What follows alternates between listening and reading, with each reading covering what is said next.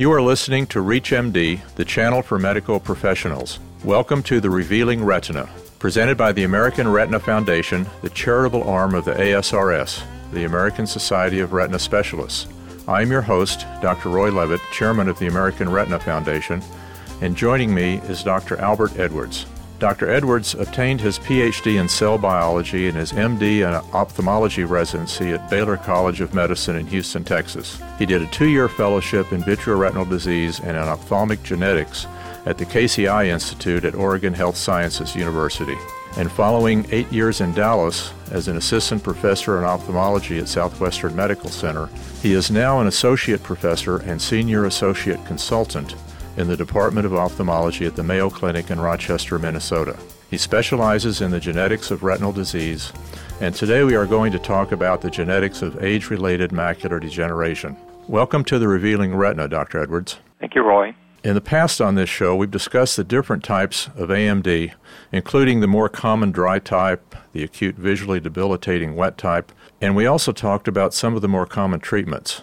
At this point, I'd like for you to give us your take on the current state of AMD and what part genotyping is playing in this ocular disease? Well, I, I look at AMD as a common complex trait, meaning it is a disease that develops late in life and that has multiple risks, including environmental exposures, demographic exposures, and, and genetic risks. And I, I view AMD as a maculopathy, as a disease in which there are abnormal deposits that form underneath the retina and in some patients, these deposits become severe enough, or there are additional risks that lead them to develop complications such as death of the retina or geographic atrophy, where the retina dies and patients get these defects in their vision, or wet disease, where abnormal blood vessels grow in and leak fluid and bleed. If you look at the natural history of the disease, you look at animal models, I think that is a, a good way of thinking about macular degeneration. These deposits that you mentioned, how do they affect the survival of the retinal cells? Well, the deposits initially have fairly minimal impact on visual and function.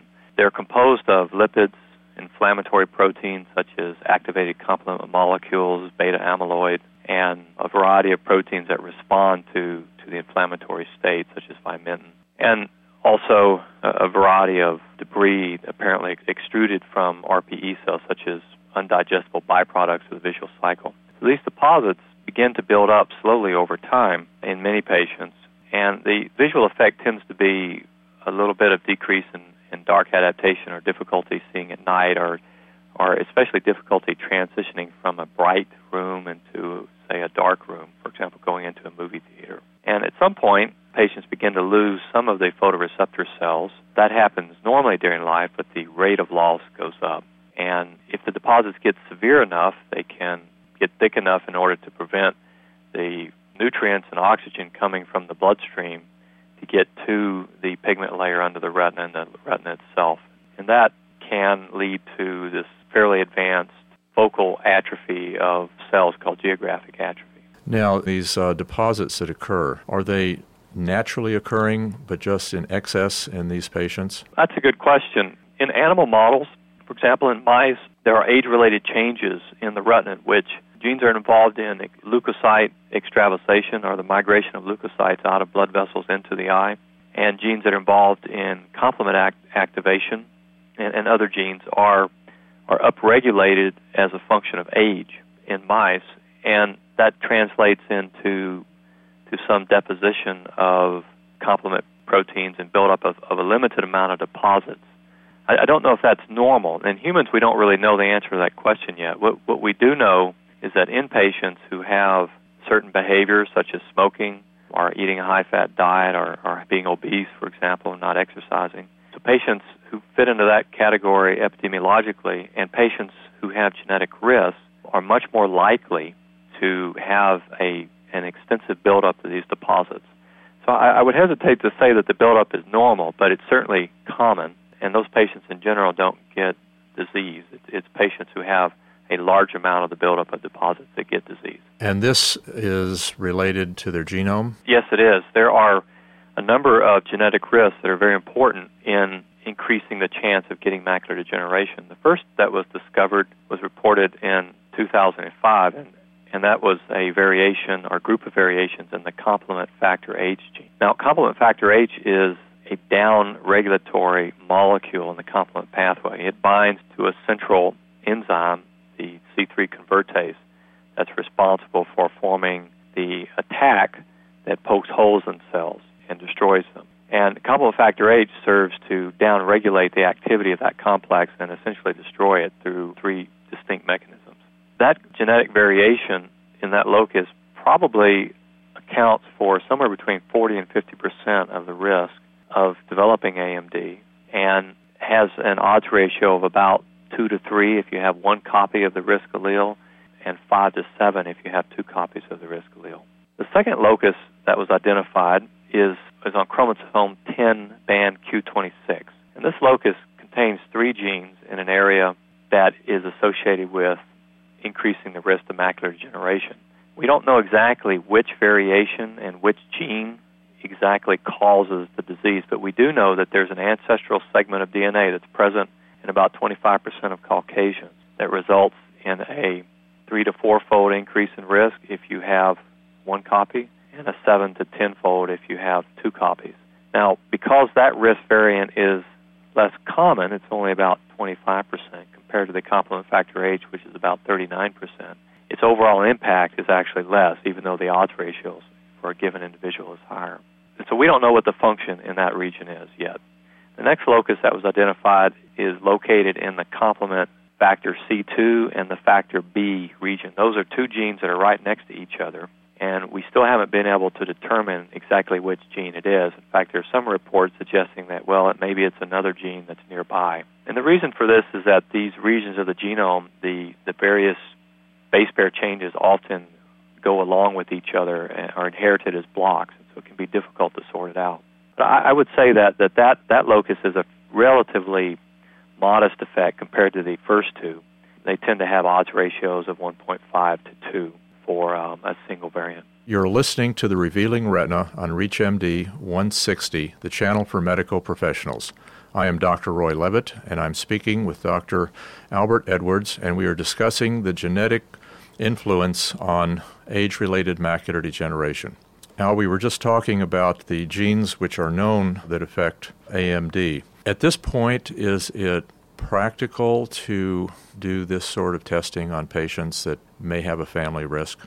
Well, I think that it can be done. The question is, what would we do with it? How, how useful would the information? So, in addition to those three variants that I mentioned, there's one other in C3 which has a modest odds ratio. So, we have these four genetic variants, and so we can stratify, or rather, we can account for the genetic risk we can account for the risk of AMD up to about 75 to 80 percent with these variations that we know about already. Okay, even the ones we don't know exactly what the disease-causing changes are, we can still incorporate those in the model. So we can, we could at birth provide an estimate of lifelong disease risk. And the question would be, would that information lead to a useful change in behavior? And we know that behavioral changes that would reduce the risk of getting macular degeneration, so called modifiable risk factors. The first of those, and probably most important, is avoidance of smoking. The second is the consumption of fatty fish, such as salmon, tuna, and mackerel. That has a protective effect. And then it's other dietary and lifestyle factors that appear to be important, but are, are not, for which there's not as extensive evidence, and those are low fat diet, exercise, eating leafy green vegetables, and fruits you get this picture that there are these people who live a healthy life, eat a healthy diet, are much less likely to get disease than those who don't. And that proportion of the disease risk is probably around 20 to 30 percent. So the question would be, would would patients change their behavior if they knew that information? Given that that we already recommend for a variety of reasons to eat that kind of diet and live that kind of lifestyle. That's an unknown question. Another question I have been thinking about has to do with the AREDS formula, which is a specific group of vitamins that has been shown to be beneficial in certain patients in reducing the progression of dry age related macular degeneration. Now, is there any genetic correlation as to who would benefit more from this vitamin supplement regimen? Yes, interestingly, uh, a recent study suggested that patients who had the high risk alleles in the complement factor H locus had a reduced benefit. They still had a benefit, but it was reduced. And it's because of the fairly modest size of the study and the fact that there is no other cohort to replicate that finding in, I would be very cautious about suggesting that patients not take the AREDS supplements because of that finding. One, one of the unfortunate realities of doing case control studies is that many findings ultimately prove not to be replicated in subsequent studies. And so, although the study was done is an excellent study, it was done very well, and it's a it's a valid finding in that study in that group of patients. Whether or not it's going to hold true across, say, the AREDS 2 trial that's going on right now, we don't know. And the effect wasn't large enough to say that we shouldn't treat these patients. And also, we haven't looked at all the other genetic variants to see how that factors out. So I, I would say that that is a very exciting and interesting result. It gives us a, the suggestion that someday we may be able to tailor therapy to individual patients. But right now, we don't know how to do that. If you had a patient that came to your office and he was between 50 and 60 years old, no visual symptoms, had a few drusen that were diagnosed and some suspicion of the possibility of dry AMD was there. Would you suggest this individual with no real family history to have genetic testing? I personally would not. I would suggest that the patient modify his exposures. And the reason for that is that we don't yet know if we take this patient you described with, say, just almost early macular degeneration, it's almost there. It's just several hard drusen, maybe 10 or 15, just not enough to call it, but it's very suspicious. Okay, and those are the people in the Beaver Dam study that were most likely to go on to have AMD 10 years later. So if we were to take that person and divide them into two categories, say a high genetic risk and a low genetic risk, my question would be would I tell those patients anything differently? And I think the answer today would be no. Maybe 10 years from now, 5 years from now, after we do some prospective studies based on the ongoing genetic and proteomic work, it may be that we could tell those patients to do something differently, but, but today I would tell them exactly the same thing. Interesting. I'd like to talk about this further, but our time is up.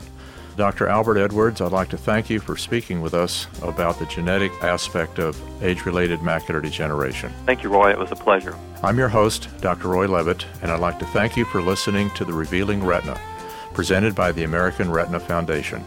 For more information, please visit us online at AmericanRetina.org. We welcome your questions and comments about this or any other show. Please send your email to xm at reachmd.com or visit us at www.reachmd.com. Our new on demand and our new podcast features will allow you access to our entire program library. Again, thanks for listening.